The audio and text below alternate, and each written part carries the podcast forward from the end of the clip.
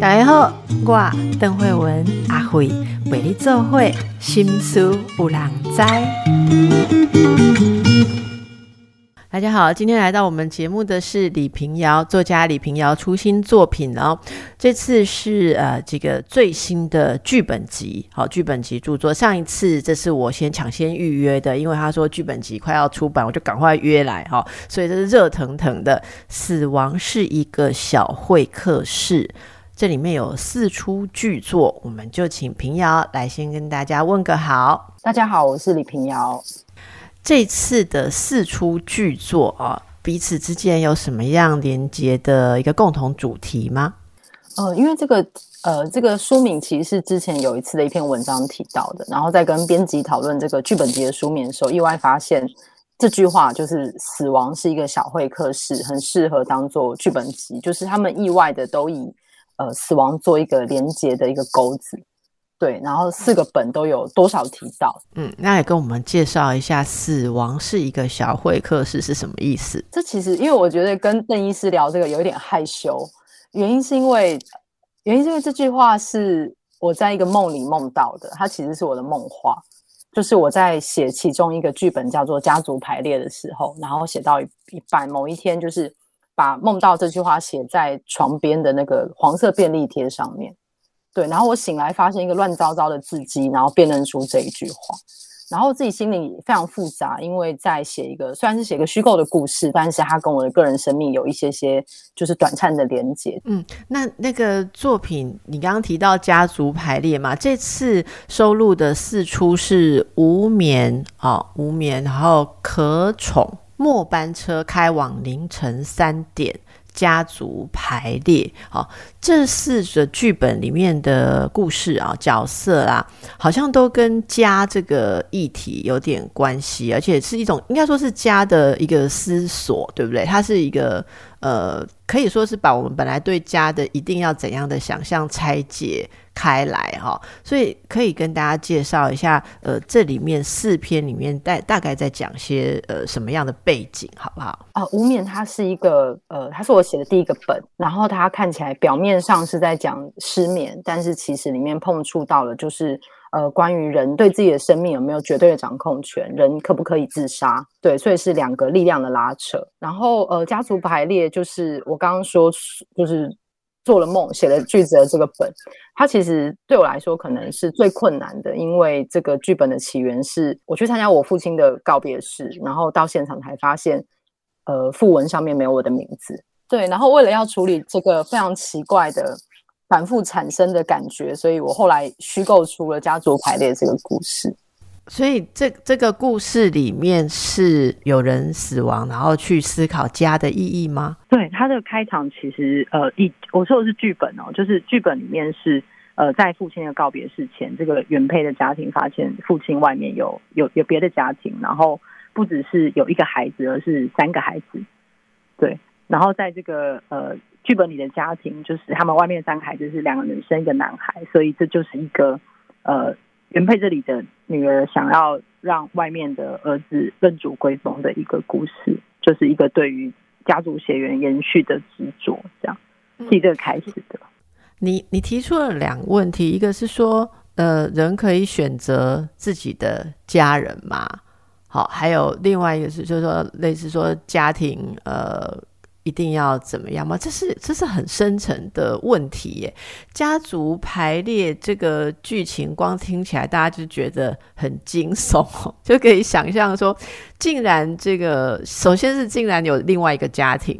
然后再来是竟然这个原配的女儿想要让外面的呃这个算是他的其他兄弟姐妹嘛，哦可以认祖归宗，这是可以想象会有很多的呃冲突哦，呃。据说你在这里头以很多日常的符号，这里面有什么 KTV 啊、唱歌啊这些东西？那你想要带出来的议题是些什么？嗯，呃，他那个家族排列名，他其实还有个点，就是观众看第一幕的后面的时候会发现，呃，就是外面的家庭的大女儿其实比原配的女儿还大，所以他们的排行顺序就换了。就是本来以为原配这女的是最大，但其实不是，所以这个家族排序就换了。然后跟里面带到的空间，它可能是有他们最开始是在殡仪馆外面的抽烟处，然后后来有 KTV，然后后来有就是呃外外面的家庭三个孩子要去对年的祭拜，但是里面有有其他人，所以他们躲在楼梯间在等。我选的空间其实都是那种就是半开放空间，他们是好像是私私人的时候，但是随时有陌生人有外人可以进入。对，选择这样的空间，就是他们是一个随时可以被介入、被拆散，然后你不太能够讲太太亲密的话的一些空间，所以也象征着他们那个家的心理结构的那个疆界的一种多重性或复杂性，哈，开开关关的。对，对我就说跟邓医师聊着，我心里有点 紧张，就是感觉因为一般剧评不会切到这个。啊，真的真的吗？真不好意思，这是我的特权哈。那哎，所以这个家族排列，其实它那它还是设定在一个异性恋的婚姻家庭的基础上吗？但是那个认祖归宗的部分，就是我将会有点爆一个雷，但是呃，他开场就是他们只希望外面的这个男性认祖归宗，就两个女儿他们是不顾的，但是。这个男性在抵抗的同时，其实他中间有表达出了意愿，是他其实有性别不安，他想要变成一个女生。所以这个开场的四姐弟到最后会成为四姐妹。哦，懂懂。所以这个大家都会注意到，说你这次的作品其实对于同志跟家庭，好就，其实我们觉得同志是我们感觉很亲近或者很熟悉，甚至对很多人来讲。假假设说以我们的同温层来讲的话，好像已经不是问题，好。可是当碰触到家庭的时候，就觉得问题还很多。很多呃让人觉得很迷惑的地方，像我们之前也跟大家有聊过哈，大家如果听我们的节目之前也谈过，那同志成家了，可是呃如果要当父母，好，那有很多很多后续大家想象的这个迷迷惑跟迷失，在死亡是一个小会客室里面啊，那当然都会跟死亡有点关联，然后另外一个呃末班车开往凌晨三点，这个不。是去参加丧礼，这是去参加前任婚礼，是一个一位男同志去参加前任婚礼哦。那这个剧本有什么样的创作概念呢？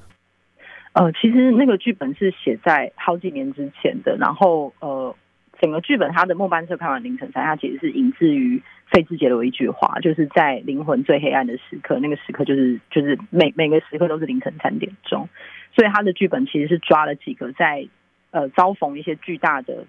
变故，以至于呃生命进入一个低潮期。所以，除了刚刚邓医师讲的那个去参加前任的婚礼，而且前要娶女生的一个男同志的婚礼之外，还有一个要去探访，就是已经卧病很久的父亲的一个女性。对，还有几个几个人物出现。然后我会想写这个，是因为我们常常个人的生命遭遇很很多巨大的变故的时候，其实他人或是外界是一无所知的，只有你自己在那个。永恒的黑暗里面，然后但是外面的世界好像继续在运转，与你无关。对，然后所以我拉了几条，就是大家都在生命的黑黑暗的时候，那个有没有交集，或者是他们甚至我刚刚提的这两个人，他们有坐了同一班电梯，他们在电梯里沉默的看着眼前，但是他们其实他们的世界是可能非常接近的，他们那个在一个最低点的时候，可能碰到了彼此，这样大概是这种感觉。嗯，那这个剧本，呃，你在建构的时候，声音跟语言是占了很大的部分吗？对，对，就是这个剧本跟前面几个，就是例如说刚刚邓医师讲的家族排列，或是另外一个是无面，无面是会一直在一个空间里面。那这个本的不太一样的地方是，我是用声音在想象这个本的。就是剧场有个优势是，当我们在看电视节目，我们很很借重那个视觉的效果，我们知道他们在哪里嘛。可是剧场是一个可以无中生有的空间，就是他们对话一转换，他们所在的场景好像立刻转换了，是一个相对小成本，你就用语言说这是什么，它就是什么的一个可以点石成金的空间。所以在这个本里面想要做的一个实验，就是我们如果用声音一直转呢，对，例如说有一段是他去参加前男友的婚礼的时候，后面有对到一场葬礼，所以那个。正在举杯敬酒的人，他只要穿上一个袍子，一转身，他好像就变变成了一个一个塞工。对他可以用语言来更换他的身份跟 quick 他可能一换成台语，一换成我们熟悉的某个样子之后，他立刻就可以变，对，就不需要大成本了，就是相对很省钱。哎，我觉得你刚刚讲这个，除了说制作上面硬体的的这个限制之外，哦，你你也让我想到，就是它其实是一种很很抽象的，也是一个象征的感觉啊，就是呃。如果用语言就可以转换场景，因为语言是人主观的发出的，就是你你自己说成怎么样，它就是怎么样。我在想象你这个剧真的演出，或者说大家看到的时候，嗯是很能够烘托这个主题的哦。就是我，就是例如说。家能不能我说了算？我能把这个场景说成什么，它它就是什么。那可是大部分的人其实是觉得说，我们要进到空间，要先看空间现在被陈设为什么，被定义为什么，我才能照着里面的说。所以如果背景是婚礼，我就要说婚礼的话；背景是丧礼，我就要说婚礼的话，而不是说我现在说话像丧礼，那婚礼也变得像是丧礼。哎，这是这个这个很有趣。你说你这些礼，你对这些婚丧。呃，这些特殊的仪式是不是有什么感觉啊？所以会大量的取用这些这些，我不知道，就是说人生的几大场景。嗯，我觉得可能呃，刚好自己是在比较传统的大家族长大的，然后我觉得又作为一个女性，但是又不是一个很主流社会下的女性，然后又是一个同志，所以刚好会看到很多在这种。好像整个大网覆盖下的美美嘎嘎的一些很像破口的地方，就是我一直会从那个 key 嘎的地方看到一些场景，然后呃刚好自己的生命在可能呃很很年轻的时候就经历了非常多场死亡吧，所以对于这种仪式性的东西，觉得呃它一方面好像在协助你进行什么，但是一方面好像又在催促你，所以我印象很深刻的是我在念研究所的时候，我父亲过世了，然后其实虽然是感情不是很。就是呃，因为从小父母就离婚了，所以再见面的时候其实非常的陌生。然后呃，我父亲的呃丧礼结束过没多久，我外公过世了。然后在那个现场，我看见我的妈妈跟阿姨们跟舅舅他们非常的手足无措，因为他们也是第一次经历父亲过世。但是我意外发现，在那样一个场景里面，我成为了最有经验的人，因为现场只有我的父亲先过世了，我完全知道接下来要做什么。我就觉得它会带来一种很奇怪的冲击跟跟落差，对，所以就是那种在现场非常不安，然后你不太知道该怎么定义的那个时刻，可能有些东西被我转化进去了创作里面，对，所以好像变成就是我自己回头看，想说，哎，怎么这么专注这几个这几个议题啊？对，可能是一直在家里面很格格不入吧。对我也很想知道说，哎，其他人不知道会怎么做这样。我我觉得你讲很有意思，因为很多人，呃，都是在这种家庭的仪式、家族的仪式当中看到那个 key 感，就是其实平常个人也个人过自己的，就是心里如意，然后照照常规、照习惯，但是每次有一个婚礼、丧礼、聚会、拜拜或这种事情要聚在一起的时候，那种平常不去过问的。那那种盲点就会被凸显出来，就是说，哦，所以其实其实你平常跟他就是很仇恨，但是因为在这个仪式上，你们因为。的家族的某种关系，你们就是要演出什么样的？这就是你刚刚说的那个场景，好，然后场景跟我们的主体在这里面，这就扣回到你刚刚讲的，家人可以选择吗？家庭可以有不同的模式吗？一定要符合什么？这个其实是我想这部作品是现代人会很有共鸣的，因为我们每个人都不断的在看哪些东西已死，关于家庭的哪些呃。概念已经其实已经是没了，已经是只有魂好，那那有哪些东西其实是你可以一直去创造存在的？这个这个其实蛮，我觉得蛮撞击大家的。这四个剧本哦，据说角色行动上都是有离家的意味，可以这样讲吗？有人有人下了这样子的一个一个怎么讲？呃，评语还是 title 了？你同意吗？都他们有都有在离家吗？呃，对，然后我觉得它很像是就是某一种离家，是你你打破才能够再重建嘛。因为还有后来的最后一个最新写那个本，其实是可宠，就是可以养宠物的那两个字。对，我不知道邓医师有看过这两个字吗？就是这两个字其实很常出现在租屋社团，就是你想要找可以养猫狗养宠物，嗯，对对，就是会有这个很像 hashtag 的东西。对，然后那个剧本里面是不可以养宠物，要写什么？不可宠物，他们就不会。如果都不写可宠，通常就是不可以养。因为我们家长辈都是写不可宠物。好，出出出卖了，出卖了我们家亲戚。好，总而言之，可宠呃，这是个有意思。好，可宠是可以养宠物，对对。然后他其实我就是他其实的开场就是一对已经分手的情侣，然后搬家车已经要来了，但是他们的东西还没有打包完，对的一个现场。对，然后他们为什么会一直拖拖拉拉到最后一刻？有部分是因为可以养宠物的房子太难找了，他们租就都租不起，所以他们一直住在一个顶楼的一个小房间，也也不是小房，就是一个顶楼的一个空间里面，一个一房一厅的大空间里面。对，可是一定要人，就是人其实是很安于现状的，他们一定要等到事情到了不可挽回的地步，然后他们的宠物死掉了，就一起养的猫咪死掉了，然后。这个房子已经坏到不能再修了，他们终于决定要要分开，要搬家。所以他们离开了他们原本建构的家，两个要各自去别的地方。对，也是也是邓医师刚刚说，他们也要离开家。对，就是一个是猫是猫咪共同的宠物死亡，让他们最后一个连接也也垮了吗？也松开了吗？对。我好像在做心理分析，不是因为我我我有我说真的，我有很多朋友，他们不分开是因为不想分开那只猫或者是那只狗。然后我有说真的，我有一对朋友啊，他他们只我们看是觉得说，他们也就在一起嘛，就像所有的伴侣啊。就是都会说啊，其实我们 已经形同虚设。可是外面人看你们还是在一起，会觉得说谁不是形同虚设嘛？大家都一样，不管同事、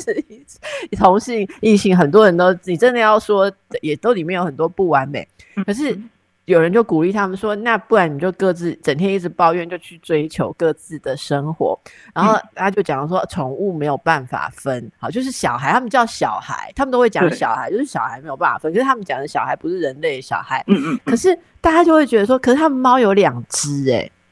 猫有两只，不就切割一人一只，或者一个月再轮流交换一次？他们说不行，你们就是没有养猫才会。” 有这种外行人的讲法，虽然有两只猫，但 两只对跟两个人之间都有一个不可切割的关系，是真的这样子吗？哦，对，就很像人类有两个孩子，你很难离婚之后一人带走一个啊。诶，也没有那么难，很多人是这样搞的，但是但会有很多人就是为了这个留下来。所以像我们今天在在聊的，就是说。在在狂想说，那这家的形式又是什么？或者说它代表的又是什么啊？当然细节大家要自己去看。那，可宠这个剧作是这个是软剧团二零一九年的剧本农场计划啦。平遥，这个是你第一次那个剧作的结集吗？就是对，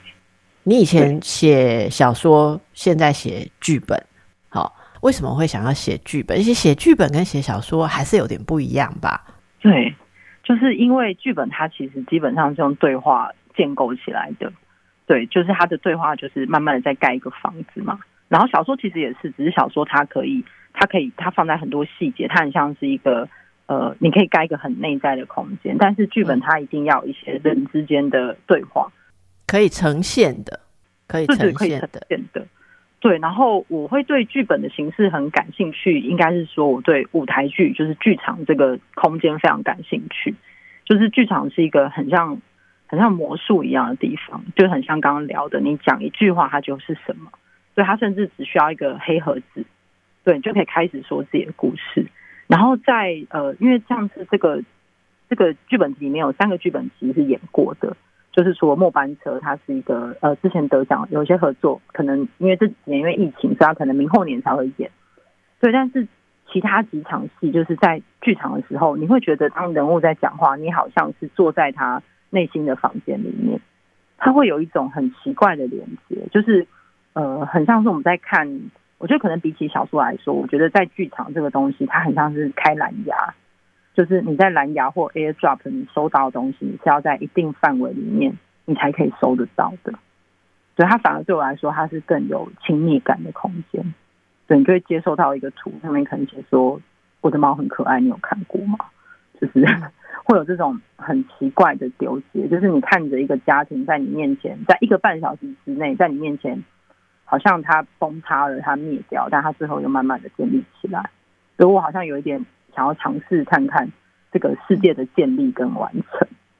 那呃，这个剧你说里面有的已经演过了，对不对？对。好，所以是呃家族排列嘛？家族排列。对，家族排列跟无无眠是最早首演的，可是这几年就像邓医师刚说，可能这个本很很碰到某一种台湾人的家庭吧，就是家族排列这几年就是一直在演。对，然后无面跟家族排列这两个本，其实是每年就是都有戏剧系的学生，就是学期的时候在演这样。家族排列这个里面还有台语对照表，对，嘿想，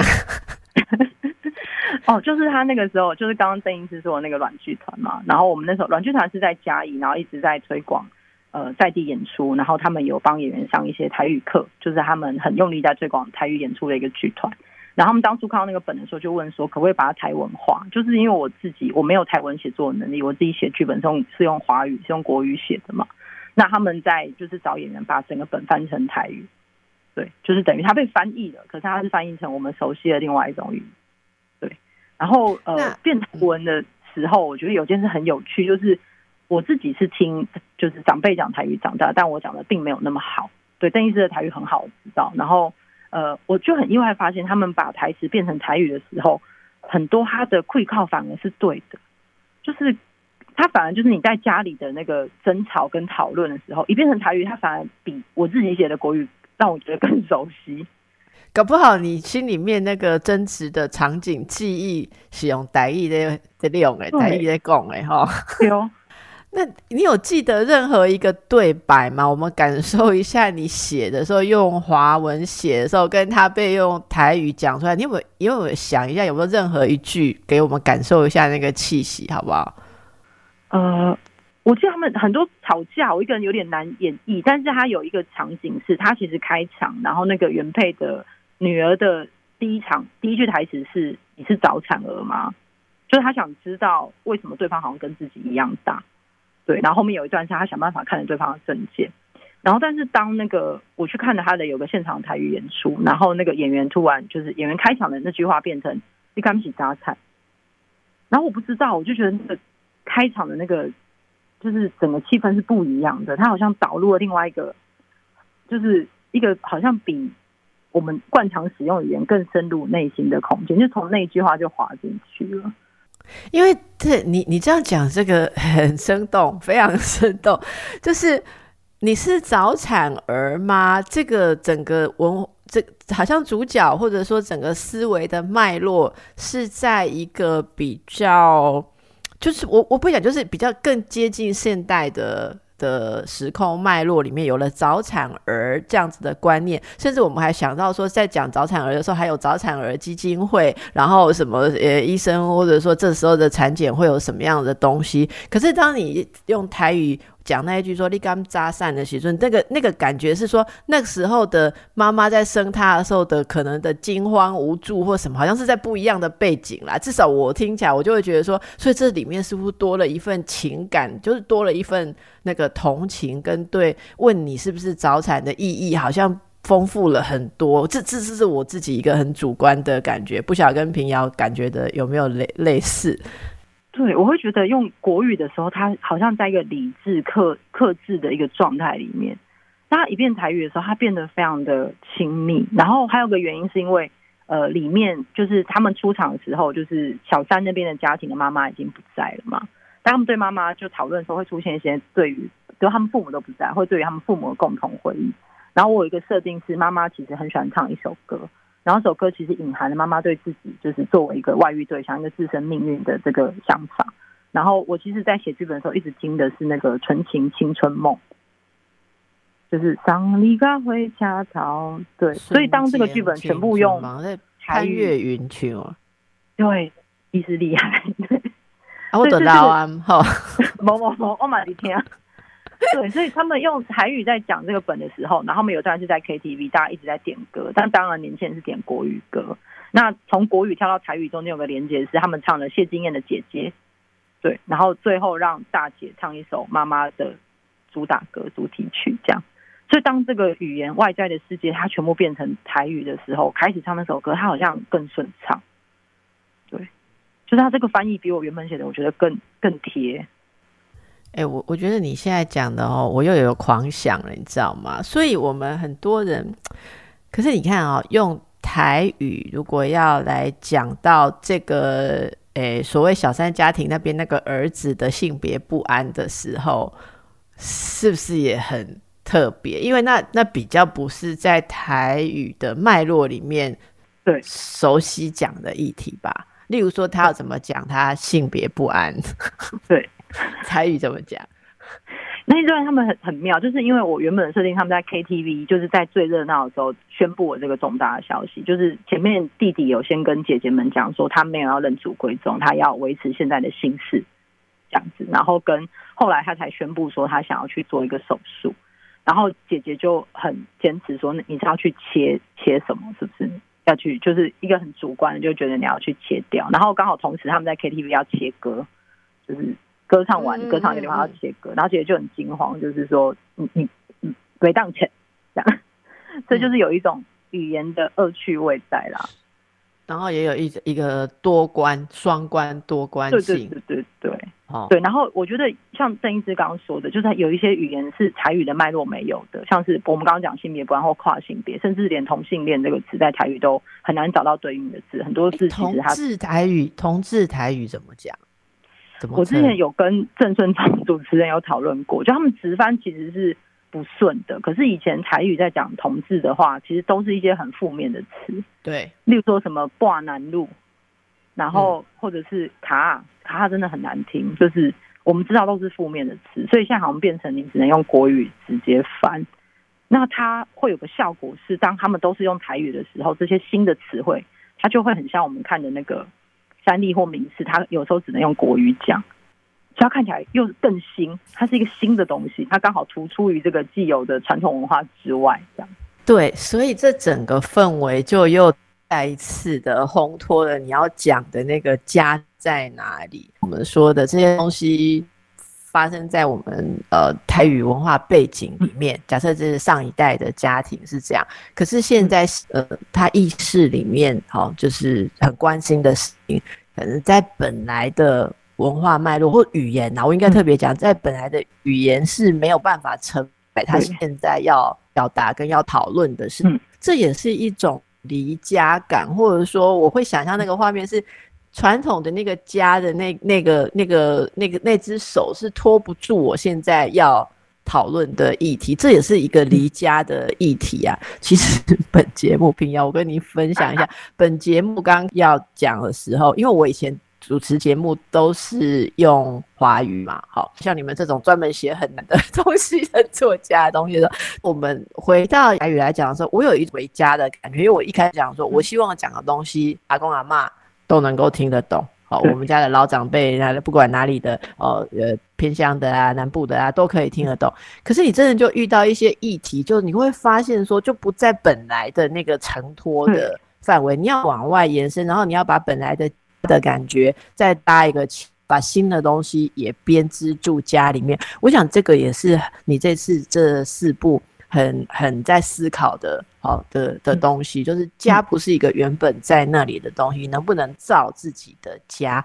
所以有很多呃原生家庭啦、婚丧喜庆、生老病死这一些，好像本来觉得是已经定在那里的事情，却带出了很多宽广的思考。这是大家可以不管是看戏，或者是看呃直接看这个平遥的写作啦，哈。啊，呃，现在的年轻人哦，都会分享自己很多有趣的故事啊。呃，这里我们有一个问题想要问你哦，问大作家说，很多人都觉得说，现在呃，这算什么自媒体啊，或者说自己都可以出声，所以很多人也会想要自己写故事，然后就来跟大家分享哦。那你觉得到什么程度算是？在写写作，然后或者是有文学的程度，像你这样子叫做作家啊？什么样子是自己的日记跟抒发？对你而言哦，你你你应该也有还没出书或是成名之前也有过，就是自己写写啊。可是后来有会会跨过一个，就是就是大家好奇的是怎么样才可以到达一个说故事，它是有。一个专业的的文学的技巧，或是表表现在里面，好，嗯，可以给这些，就是应该说你的粉啦，就是很想知道说，哎，那他们的故事怎么样才可以变成一回事呢？嗯，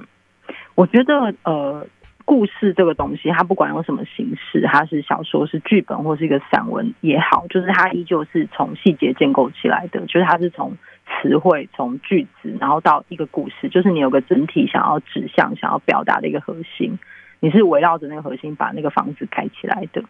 对，所以我觉得如果那个建筑体是就很像在玩积木吧，你开始会试验各种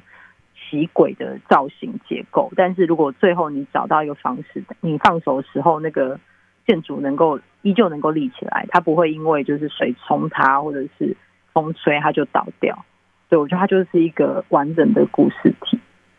就是有一个点，还是你知道自己要表达什么，不管那个呃写出来的结果能不能被人理解，就是我觉得自己的立场是清楚的，就知道自己在做什么，而不是好像一直在做一个呃奇怪的科学实验。对，那当然还是要多读，就是多读、多看、多写。对，我觉得他会找到一个切点，就是你知道它是一个对的东西。对，我觉得作为写作人自己心里有一个这个很明确的底，很很明确一个像是实尾式子的东西的时候，这个可能就是一个可以把东西推出去给人家给别人看的一个时候。好不容易哦，就是你你说要到放手，它也不会倒掉，意思就是说，他有了自己的生命，你赋予它的因果因缘，他自己已经可以解释。前后自自成一个历史或一个生命体的意思啦，好，就是说，例如说你的角色，一个嗯，对，就是一个一个切片吧，就是你可能是记录你生命的某一个时刻，就是因为我觉得现在因为自媒体的关系，所以很多人会呃试着写下某一个想法嘛，但是有的时候它其实是没有一个一个前后的，它可能就是一个片段，一个像是现实动态的片段，但是它自己还不是一个故事。对他的那个，他只是他只是一个一个突然突如其来一个感受，一个小小的切片。但是你要成为一个完整的故事，或者是小说，或是一篇散文的时候，它其实要有个内在的世界观，就是没有人，即使没有人知道书写者是谁，他也能够看懂这个故事。他不需要去翻你其他的动态或什么，他的故事就已经完成了。对，懂。也就是说，他不能只是呃。在在你的世界里面才能够理解，必须要自己可以去外面独立生活。就你的 作品去外面离家要可以生活的意思，不用一直在查这李平遥讲这个的时候是代表什么？哎，这是一个我我我其实我第一次听到这个，我觉得是一个很受用的观点。那他需要有结局吗？比方说，嗯，好，刚刚讲家族排列好了，好。如果假设触动我们，例如我会想象，如果我想要写一个故事，可能触动我，就是说有人死了，结果出现另外一个家庭，这个可能触动我，那我就开始想要描述这样一个故事。可是通常我们都会，大家就会遇到一个困难，是说，那我要赋予这个情节走向哪里，要有一个结局嘛？故事的。至少一个切片也要有个边嘛，就是你要讲完一个故事，然后大家就会很困扰。像我们在讨论故事什么什么生命写作的时候，常常就会说大家有很多的感触，可是它没有办法变成一个作品，因为我们就在想说，那我们是要让它结局是什么？这种事情，请问剧作家您是如何去决定？像家族排列，它最后一幕。要要收在哪里？是不是也要给个答案？还是即便是开放的答案，到底我我对我而言呢，就是最最麻烦的，就是有有感而发，跟你要你要给一个交代哈。这个交代是怎么产生的？嗯，呃，我我想要引用那个韩国的导演，应该是李昌东讲的。他有讲一个论点是，创作者他可能有时候不一定要给结局或答案，他有时候只是提出一个问题。就是因为很多人世间有很多事情是无解的嘛，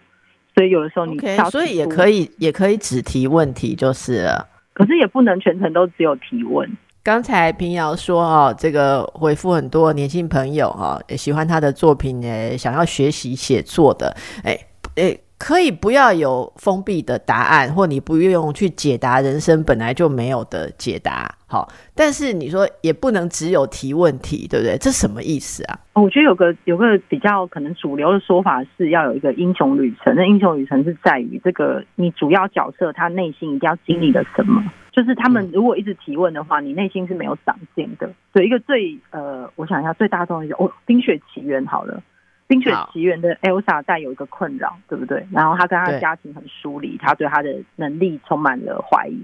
但是最后他接受这个能力，他去建了一个冰上的宫殿之后，他拥抱这能力，他拯救了他的家人。他接受这能力不完全是坏的，所以说她接受了这件事情，他内心旅程完成了。所以我们其实看了很多故事，这个主角有一个指向，即使他做了很多事情，像是。海明威的老人与海好了，最后这个老人徒劳无功啊，因为鱼在被抽回去的时候已经被吃光，那是一个空的价值，所以他其实表面上看起来没有，就是他最后的是一个无用功。但是这个主角内心一定要经历一个什么，他知道那是什么，就是他在一个封闭的空间里面跑来跑去，就像学习佛斯，薛西佛斯每天在推石头，好像看起来无用功，可是我们听的这故事，尤其是现代人，你就会意识到他一定会练得很壮吧。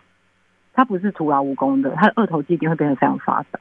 哦，原来这就是我们每天在健身房做的一样的事情。就是你，你至少知道你为了什么而做这件事情。那也许最后他没有个开放式的，他没有一个呃，我觉得现在有时候很想要有一个理想的答案，一个完美的 happy ending。可是我们长越来越大，我们越无法相信 happy ending。对，可能也跟上一个邓医师问的问题有关。什么样是一个完整的故事？呃，我可能在看一些小说或者是电影的时候，我觉得它有一个理想的状态。如果它是一个很好的故事的话，你把这个电视关掉，你把书合起来，你还是会感觉到里面的人物还在动。你可以知道他们在故事之外，他们有个真实的什么是在动的。我们可以想象他们的活动法，我们想象他们的内心世界。你你这样说，就我就可以想象，就像你刚才讲的那个放手之后，它不会就倒掉，就是。可能是怎么讲？我想到的是，你讲的是《冰雪奇缘》，就是我们进入那个迪士尼的世界的话，就是。好像那个木偶刚开始是我们磕的，可是到了一个阶段的时候，他变成一个真正的小男孩了。他他不用在你拉着他的线，他才会怎么样？甚至观众自己都可以想象说，这个主角在什么场景，即便我们没有写到，他会想象他会说什么话，他就变成一个活的人了啦。好，那诶，那你知道我我绕了这么远，其实设下一个陷阱，就是要 套问你一句话，是说。那么，你对于这些议题，比方家的这些呃矛盾性，然后家的这种能不能够？呃，真的符合人的需求，能不能自己选择自己建造一个家？这个问题，你是不是已经有了你英雄之旅或某种转化、心理转化跟体会？不然你会只提问题呀，你就没有办法完成我刚刚讲的任务。那你的体会是什么？哦，我的体会是我其实，在最开始版本写的，因为每个剧本我都改非常多次，就是都改到四五次这样子。可能有经历演员来读剧，我听他们讲话会感觉到，哎，这里好像讲太多或是不顺。那我第一个版本的家族排列其实有一句话，有个核心的话，有有由那个原配的女儿说出口。她说一句话是说，她觉得血缘是最暴力的关系，就是血缘是一个非常强制性的，你没有办法决定，而且你是终身绑定的一个关系。对。然后我在听读的时候，或者我自己在想的时候，我觉得他不需要被讲出来，就是我忽然意识到他不需要被讲出来了。所以在后来版本里面，我把这句话删掉了。对，就是我觉得有些东西留给演员跟观众，他们会在看着他人的生命的时候，我们内心会有一个有一个，你知道，它很像是一个回音的一个震动。我就想说，把这个东西留给对。哦，这真的是一个很棒的例子，也是呼应我们今天结尾，就是。呃，当这些东西大家都看到、听到的时候，其实就不用说那一句话了。所以，我想你把那句话拿掉的时候，是你已经看到这个作品整体，你刚刚说的那个架构已经可以传达这个意义了啊！这真是太棒。好，所以今天我们真的很开心，能够不但呃介绍了这个作品，而且还深度的 这个。分享了一下创作的心灵是怎么运作的，希望大家在看这个作品的时候，也都能找到自己跟家之间的那种多重的关系。谢谢平遥今天接受我们的采访，谢谢。谢谢大家，谢谢邓医师，谢谢。